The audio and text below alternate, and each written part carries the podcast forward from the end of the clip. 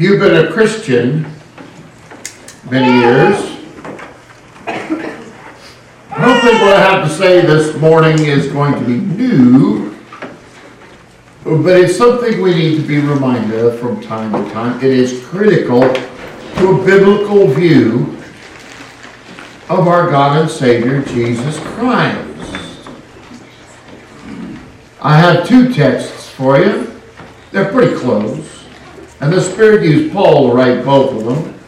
The first is in 1 Timothy chapter 2, verse number 5. The second is in the Colossian letter, chapter 2, verse 9. Yeah, they both have to do with the Lord, which is how we ought to be focused. We ought to be on that frequency. We ought to be thinking as the Lord. Some people are jealous of the Lord because he had these great powers, his presence, and all of that. But we're to follow his example. What was this one we call Jesus of Nazareth? I want this morning to talk about his humanity. Because there have historically been some people that, well, he didn't really come like one of us. Yes, he did. Absolutely. 1 Timothy chapter 2 and verse 5. For there is one God and one mediator between God and man. The man Christ Jesus do you ever think of Jesus as a man? Not to. He didn't come as a squirrel. He didn't come as a head of cabbage. He didn't come as a mountain or a cloud. He came as a man. Absolutely. No question about that. In fact, as Paul tells the Colossians in chapter 2 and verse 9, in him dwelleth all the fullness of the Godhead bodily. You know what that's saying in just a few words? Takes me more words to say it than Paul is writing right here. Everything about God that could be displayed in human form, that's Jesus Christ. You know, sometimes we imagine if, if we could somehow be a giant, you know, if you could be 40 feet tall, how strong you could be, how fast you could move, what powers you might possess. But we're never going to be four feet tall. On the other hand, we think about imagine if you could take the power of the strongest man on earth and put it in a creature the size of an ant. Think of how powerful I would. They tell me that if humans had the power that ants have in proportion, they could be out there, they could pull a freight train going down the way. And so we realize, compared to God, we're wimps. We're not 10 foot tall and bulletproof. We can't do so much. We won't last so long. But the eternal God, not the one we know as the Father, not the one we know as the Spirit, but the Son, the second person of the Trinity, reduced to a man he wasn't a hamster.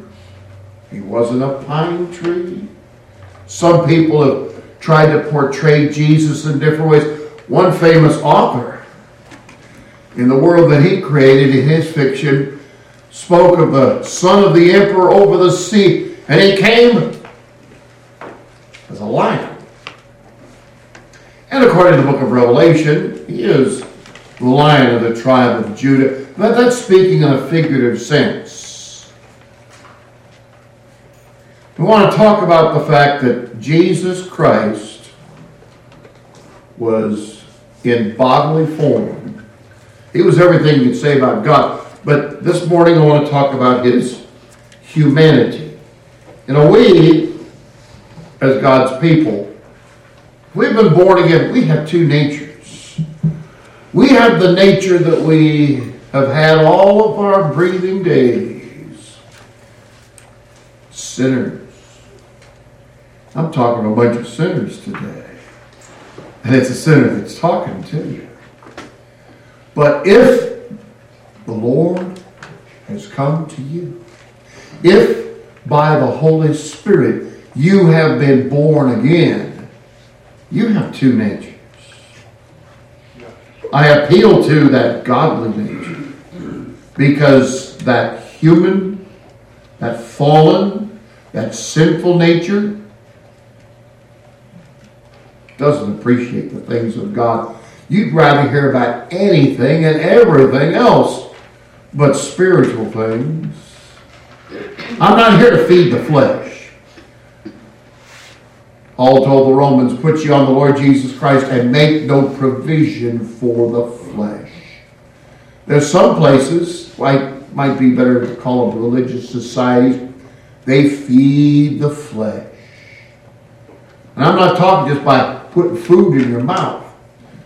They stroke egos. They make us feel good. I'll tell you what, when we see ourselves as God's people have seen themselves, we can appreciate those who say, I repent in dust and ashes. There's no good that emanates out from the natural man that is Steve Raines. And honestly, there isn't from you either. If you say, if you do, if you think, if you feel anything that is godly, it didn't come out of your wicked heart, your foul mind. Don't take that personally because it's true about all of us. But it's the new man, the renewed, the one that is given of the Spirit. But just as it's true about us, we think about the Lord. Now, the Lord was just as human as any of us, except he was without sin. When God was pleased to form Adam from the dust of the ground, he didn't have a flaw about him. God said, It's good. it's a good part of the creation. Man, people talk about the free will of man. Oh, man did have a free will until he died spiritually sometimes we soften, we speak about the fall. It doesn't say in Adam's fall we sinned all, not in the Bible. Somebody decided it sounded better in rhyme. But it's not really the fall, it's the spiritual death. Paul tells Romans, in one man we die in another man we live. The second man, the last man, if you will, now, through the centuries, there have been some people that said, well, if he was God, he couldn't really be a man. They thought they were in the know. The Greek word for knowledge, if we pronounce all the letters, would be gnosis. But you can know that if you look on the sword, you don't always say all the lectors, some of them are silent, as you can know If you look in the sword, even if you have just a knife, you can know that, don't you? And so we don't pronounce the G Although Marcia and I knew a preacher who would know just enough to get himself in trouble. So I was reading about those Gnostics the other day. now, now you don't say the G. Now, interestingly, if you put the negating A on the front, if a person says, and by the way, is anyone in here who's a theist? Raise your hand if you're a theist. Only two? We only have two theists in here? I didn't look. Well, you didn't All right. What's wrong with these people? They're theists and they're in church. That's where a theist ought to be. Because a theist believes there's a God.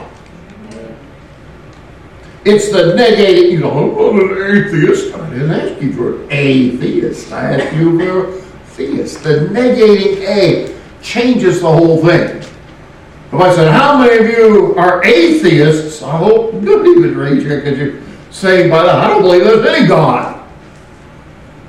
With negating A in front of Gnostic. That's why we do pronounce the G because it's not the first letter, it's not silent anymore. That's why we call them agnostics. Because the agnostic, if you ask them, is there a God? Well, I don't know. So they don't know. You don't know. The Gnostics said you can't really know. But they thought they could interpret Scripture by their own intellect, by their own traditions. That's one of the things that the Spirit emphasizes, especially in the book of Colossians. When Paul said of Jesus, in him dwelleth all the fullness of the Godhead bodily. Not just an idea, not just a presence, not just an aspiration, but very God of very God. Paul wrote to Timothy and he said, The gospel is such. And, well, let me just show you that. First Timothy. A lot of people know Second Timothy 3.16, but First Timothy 3.16, without controversy, great is the mystery of godliness. God on display. How? Well, look at the creation. again. that shows a lot. Psalm 19 says, the heavens declare the glory of God. But he especially displayed himself God was manifest in the flesh. Now, well, I saw an angel. That's not the same thing. His creativity, his, his design, his ingenuity, all the variety we see, the sounds and the colors, and the shapes and the textures and all of that. That's amazing. It is, but God was manifest in the flesh. There are some religionists that say, well, yeah, there's a God, but Jesus wasn't really God. Yes, he was. We'll talk more about that, Lord willing, next week. But he was also a man. In him dwelleth all the fullness of the Godhead bodily. The reality of the doctrine of the humanity of Jesus Christ is clearly and consistently taught in the Word of God. Go with me, please, to the first epistle of John. John wrote not only the great gospel that bears his name, but three letters.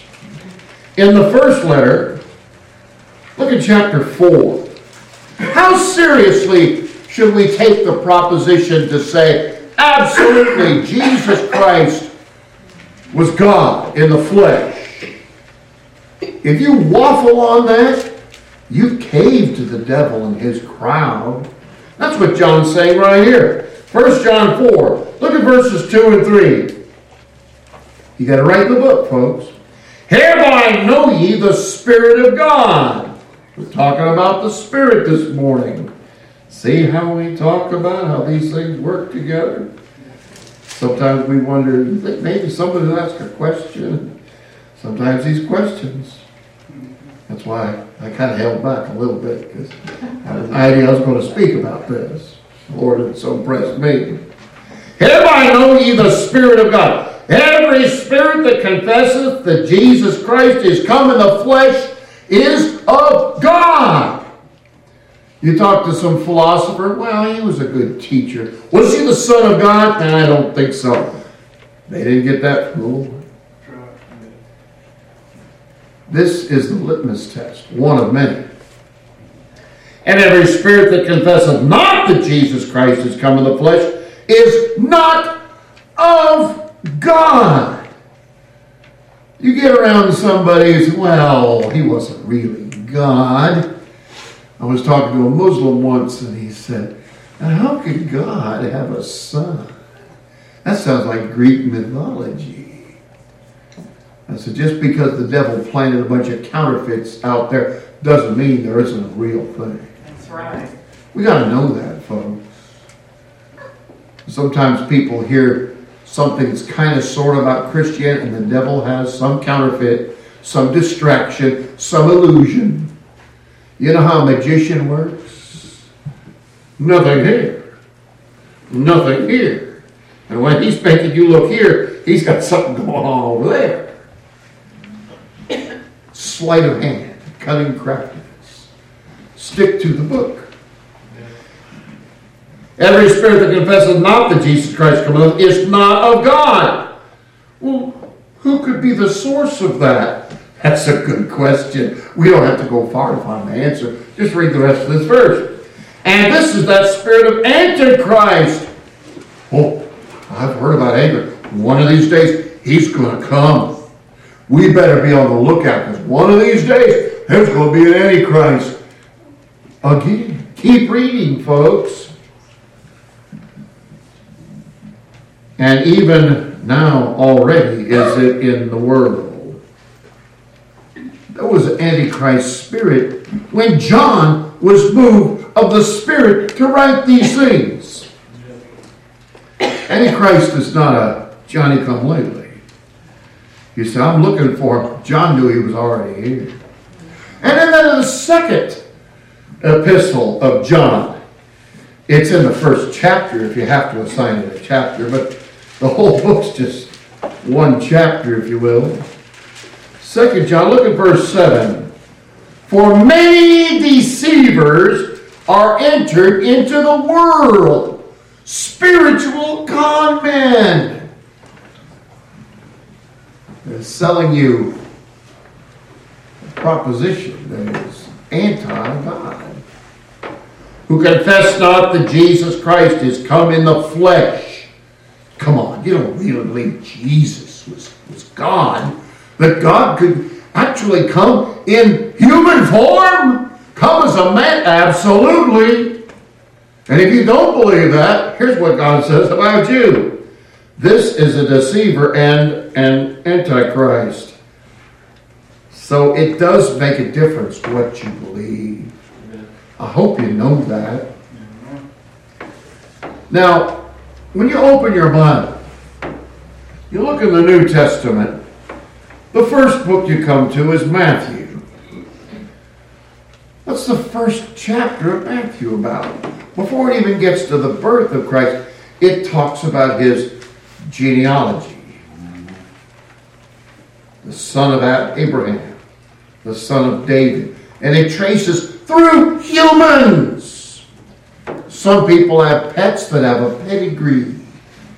Somebody told me once, I got a dog that's got better pedigree than you do.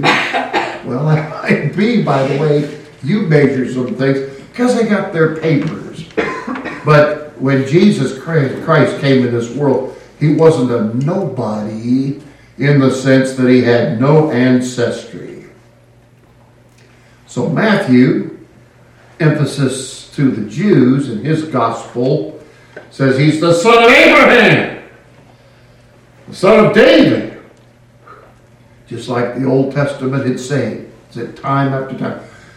Abraham's son, Abraham's seed. And then narrows to the seed of David. And sure enough, you follow out those, I think there's 42 generations listed there in Matthew chapter 1. And it gets down to the legal right and then you go over to Luke. You see, Luke wasn't a Greek, uh, wasn't a Jew. He was a Greek. He was a doctor.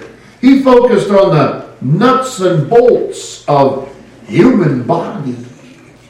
I think that's one reason why the Holy Spirit had Luke to record the words of Jesus in Luke 24 when he appeared after his crucifixion and burial and resurrection and he appeared to some folks. And somebody thought, it's a ghost. It's a spirit. It ain't a body. And I used to misquote this verse to say that Jesus said, Come here, you, you, can touch, because a spirit, and I would say, spirit of flesh and blood, as you see me have. Until somebody was listening and knew their Bible and had the nerve to come up to the preacher and say, actually, you misquoted that verse. What are you talking about? Well, let's just go on there. Luke 24, verse 39. What did Jesus say? Jesus, even in the details, he was right on the money, folks. Luke 24. You might be there already. Verse 39. They were afraid. They supposed they had seen a spirit, it says in verse 37. And Jesus said, Why get trouble? and why do thoughts arise in your hearts? Behold, my hands and my feet, that it is I myself. Handle me and see. For a spirit hath not flesh and bones, as you see me have. Why didn't Jesus say flesh and blood, like I misquoted? Do you have any idea?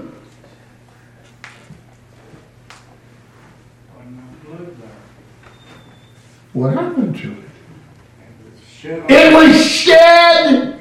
His blood is shed. Well, how can he live without blood? The life of the flesh, in our experience, is in the blood. You lose enough blood, you lose too much of the red, you're going to be dead. That's just a fact of biology. The doctor says, well, if he hadn't lost uh, five quarts of blood, he might have survived. But Jesus' blood was poured out at a place we call Calvary. And that's a picture of what we call the gospel, the good news. That's what thrills our hearts.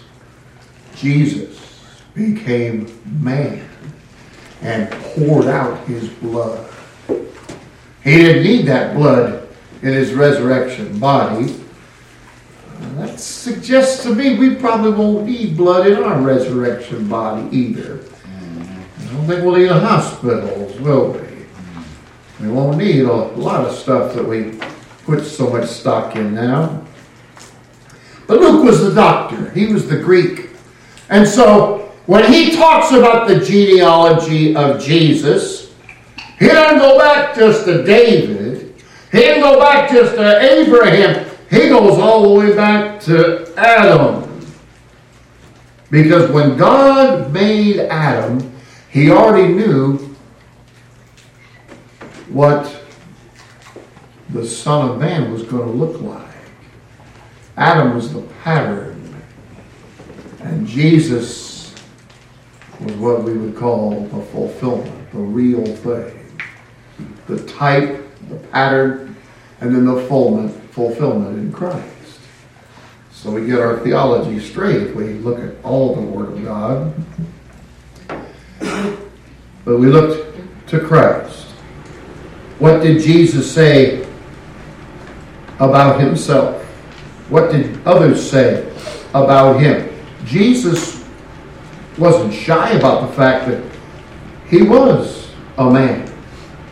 And yet, he didn't sin like men.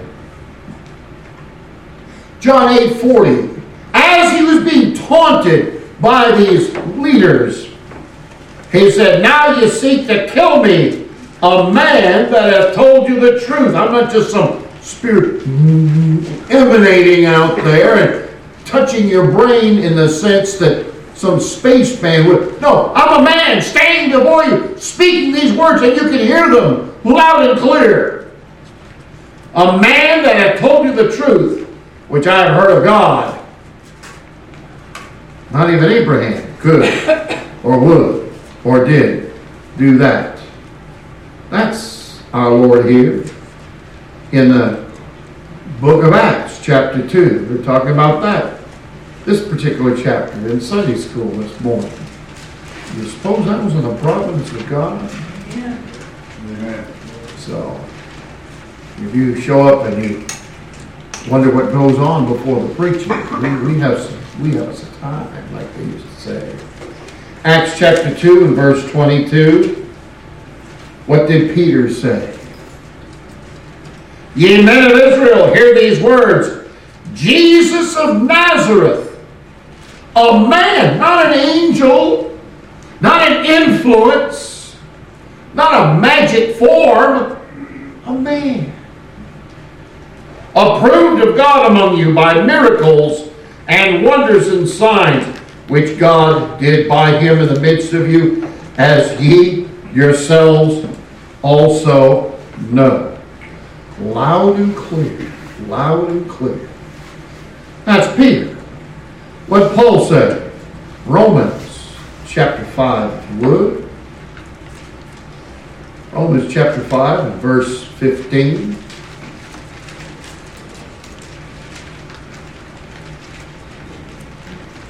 But not as the offense, so also is the free gift. For if through the offense of one many be dead, much more the grace of God and the gift of grace, which is by one man, Jesus Christ. Somebody said, Well, I believe in Abraham. Abraham was great, but he wasn't as great as this man. Have abounded unto many. And then in the next book that he wrote, 1 Corinthians chapter 15 we call this the resurrection chapter, and you can probably figure out why. Here's the principle man made the problem, and Christ was man to be the solution. For since by man came death, by man came also the resurrection of the dead. So very clear in the Word of God the humanity of Christ.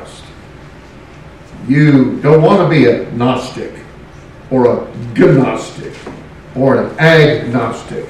You want to be a theist. Not even a deist, because a deist says there's some great superpower that created everything, but he's not other fish to fry. So he don't work miracles, and he don't want to bother with prayer, and don't expect him to be involved in your daily life. You can't know him personally. Now that's what the deist says. But we're not deists. We are theists. So I am a theist. But don't put the two words together and call me an atheist. Because that's just wrong. I'm not, and I don't think you are either. And of course, in John's Gospel, the first chapter, what do we read we read about the Word. Um, Brother Kenny talked about the Word. Just see how they dovetail? Somebody's got something going on here. And I'm, I'm just one to observe it. I hope we can all appreciate that. It tells us in the beginning was the Word. And that's not talking about this book, it's talking about the Word of life, Jesus Christ. The Word was with God, the Word was God.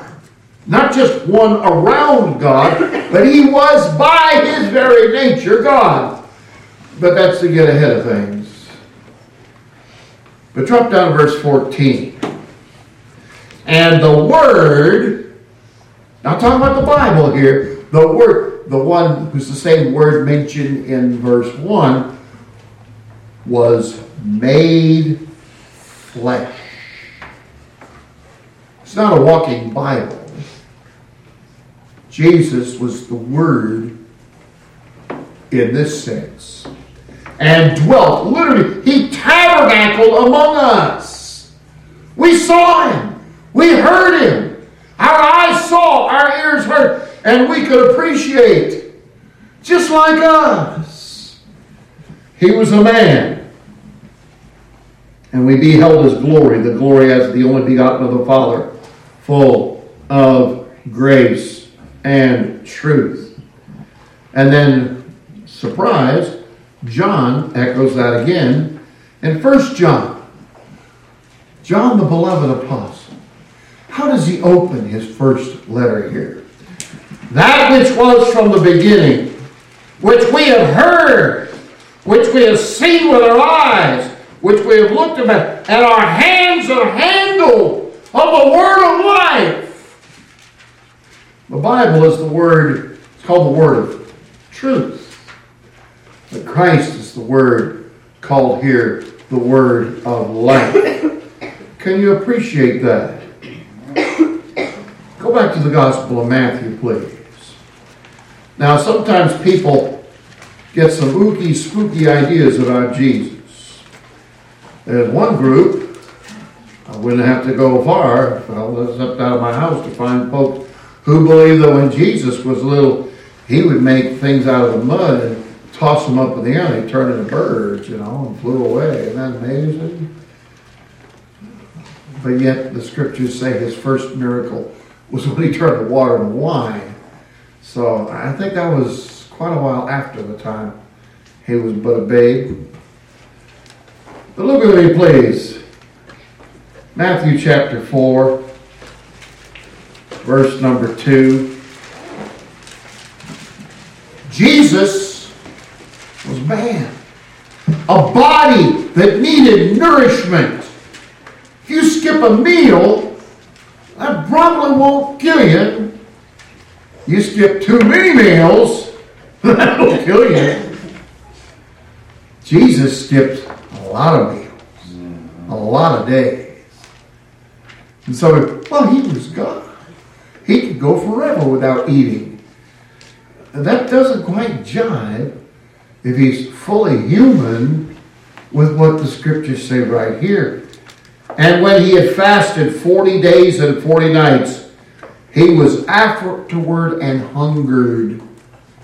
I talked to a lady I knew years ago who would practice fasting. She said, Sometimes I do it for spiritual reasons, Sometimes I do it for medical reasons. Sometimes I'm just not hungry. But she said, You can go 24 hours. And you feel a little bit miserable. But if you go a little bit longer, usually my experience is when I've gone 72 hours, three full days, I lose hunger pains. And I get thirsty, but uh, as far as food, my body somehow the switch goes off. But my doctor made it very clear. And he, she said, My pastor told me too. If that switch ever comes back on and suddenly I'm feeling hungry, that's when you better eat something because if you don't, your body's going to start consuming from within. That can be that can do irreparable damage. That can be fatal. You can starve to death. So make sure that you listen to your body. And I'm convinced when it says that he was afterward and hungered, after 40 days, I don't know that he had a whole lot of extra poundage he was carrying around in the first place. 40 days? Humanly speaking, if he didn't get something to eat, but hunger pains had come back. You better eat, or you are going to die, the doctor would say. And it's then that the devil came and says, if you're really the Son of God, turn these stones into bread. Feed your face. After all, you want to live, don't you? And in the light of that, Jesus says, Man does not live by bread alone, but by every word that proceeds out of the mouth of God. Our priority is always to be. I'd probably have a big chunk of change if I had a dollar for every time so I wish the preacher would hurry up because I got dinner cooking. I got to think about the food for the body. How about the food for the soul? Mm-hmm. We sing a song sometimes, bread of heaven, bread of heaven, feed me till I want no more. They don't usually sing that as an invitation song because they're ready to leave. They want to get some chow in their mouth and take care of that. Look also in chapter 8 of Matthew, verse 24.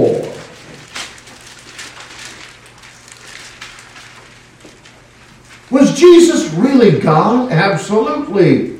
He had a physical body that needed food and needed sleep.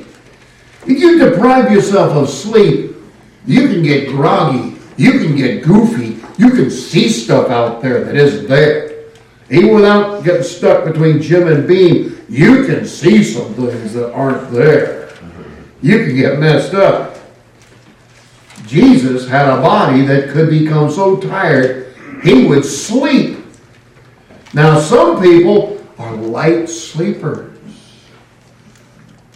Marsha's a light sleeper. If some kitty cat, she'll wake up, she'll hear that a lot of mornings I'll wake up and, she, and that stormy woke me up. I said, "What's?" I mean, it, it, it had to bowl me out of bed to wake me up. Here was Jesus in a boat with a bunch of other fellows in a boat. And behold, there arose a great tempest in the sea, insomuch that the ship was covered with the waves. They were just boop, boop, boop, boop. No water coming over them. I bet you love We're going to die. Where was Jesus? But he was asleep. Why? A body that needed sleep. In John chapter 11, here we have the Lord and he used the term sleep to describe Lazarus, but they didn't understand he was speaking figuratively when he said this. So he had to say plainly Lazarus is dead. So Jesus came and he sees Mary and Martha and he asks the sisters, Show me where you've laid him. Verse 33 When Jesus therefore saw her weeping and the Jews also weeping, which came with her, he groaned in the spirit. He said, What's wrong with these people? They said God's in control. We know God's in control. But when we lose a loved one, it hurts. You might not show it on the outside. One thing I've learned about human nature, we all grieve different ways. You might grieve and cry an ocean of tears. You might not. I'm not going to judge another person and say, well, they haven't really grieved. We knew a dear lady lost her husband how many years back? Eight or nine years. He was gone, and she passed just last month. And last time we talked, she says, You know, I still haven't shed a tear for him. So, oh, what kind of a widow are you? You didn't cry. Oh, some people don't cry. So don't judge somebody else by how much or how little they may show. But I want you to when Jesus came to the tomb of Lazarus, he said, Hey, everybody dies. Come on, get real, people. Gotta accept the fact. No. He hurts. He groaned within his spirit. He said, Where have you laid him? And they said, him, Lord, come and see. And the shortest verse in our English Bible, but it packs quite a punch Jesus wept. I don't know that the animals weep, do you? We had hamsters when we were kids. We had dogs when we were kids. And they might howl like they're in pain or whatever. They might do other things, but I don't know that I ever saw a tear come down their face. But Jesus wept.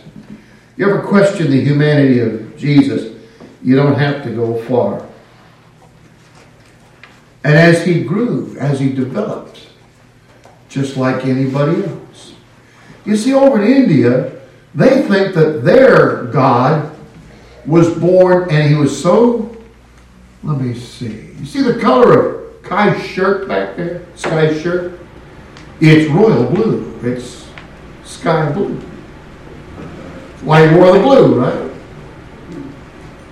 Well, they have a blue boy over there, Lord Krishna. And if you want to order where Lord Krishna is, look for the guy with blue skin. It was easy to spot Huckleberry Hound when I was a kid because he was the only dog with blue skin. If Jesus was standing with 99 other Jews, if he were old blue boy, Krishna, he'd stick out like a sore thumb. But Jesus didn't stick out because he was so much. In the Gospel of Luke, it tells us that when he was a child, he came into this world and he grew in stature. God and man, uh, seeing him there. And he did suffer. You see, there are some people who say, well, you know, the deal with Jesus is he just put on a show to encourage us. No, he shed real tears. He bled real blood. He groaned in his spirit. He wasn't just putting on an act, folks. It was for real. As one guy says, he, was the real deal. Look at chapter 22 of Luke, verse 44. He told his closest three, Peter, James, and John, fellas, pray. Pray like you've never prayed before. And he went off to pray. And what did he do? Did he twiddle his thumbs for a while? Okay, that should be enough time. No. He took it so seriously. I guarantee you, we don't take prayer as seriously as the Lord did. We ought to. And being in an agony, he prayed more earnestly. And you got to be careful to read this because either way, there are people that mess this up. And his sweat was, as it were, great drops of blood falling down to the ground. I can't think of too many times I prayed like that. You probably can't think of too many times that you prayed like that. It was an intense experience. He was moved. It showed even in his body. This is the one Paul said, in the fullness of time, God sent forth his son, made of a woman, made under the law to redeem us from under the law the same law given to Moses, the same law given to the Hebrew people, the same law advocated for centuries. Christ said, ah, don't worry about that. No. He kept every point of the law. He did what was right. He did it without sin. He suffered and he died. Who was he that died? He was the God man. Now, there is one very special difference between him and our depths. It says of him, he said, No man takes my life. I lay it down and I take it up again. We need to know that that's so. He gave up his spirits. But had he not been man, taking the place of men. He was not a sinner. I think I told you about an article I read when the guy said, We need to be thankful for the sinner on the center cross. That's a wrong way to put it. He became sin for us, but he was not a sinner. He did never practice. And there's a story going around among some people. See, we preach what's called the impeccability Ever heard that word? Impeccability. It's a fancy word to mean he did not sin, he could not sin, he would not sin. But there's some people say, well, you see, Jesus was an example to us. And the interesting thing is, he could have sinned, but he consciously chose not to. That sounds pretty pious, but it's wrong. He knew no sin. Some people came to him trying to catch him. He says, He says, I do always that which pleases my Father. They couldn't say that. You can't say that. I can't say that. We need a Savior. Even Mary, the mother of Jesus, needed a Savior. That's right. That's right. And if you're here today without the free pardon of Jesus Christ, you can't save yourself. You say, I love my mama and my papa. That's good, but they can't save you from your sin. Well, oh, I go to this church, they're good people. I don't say anything negative about them, but they don't have the ability to save you. I had a dream about an angel. No angel's going to save you. There's no power but God Himself. And I want you, it wasn't the Father who died on the cross. We talked a lot about the Spirit this morning. It wasn't the Spirit who died on the cross, it was the God man. He had to be man to identify with us, the perfect man, in order for us to identify with him. But he also had to be God. That's why we began with 1 Timothy 2 5. There's one God, one mediator between God and man, the man Christ Jesus. We've talked about his humanity. The Lord gives me breath and sound mind. The Lord willing, I intend next week to talk about the deity of Christ. Because when you have the truth, you get some folks that are messed up over here. Those are those Gnostic, or like some people say, Gnostics. They deny that he came in the flesh. He wasn't really a man. He was. But then there are other people say, yeah, he was a man. Like they had in a blasphemous play of my youth, so called Jesus Christ Superstar, in which a woman sings, He's a man. He's just a man. No, Jesus was more than just a man. Right. Very God, a very God. Be thinking about this week, if the Lord willing. I want to address that. But for now, let's stand and have a song.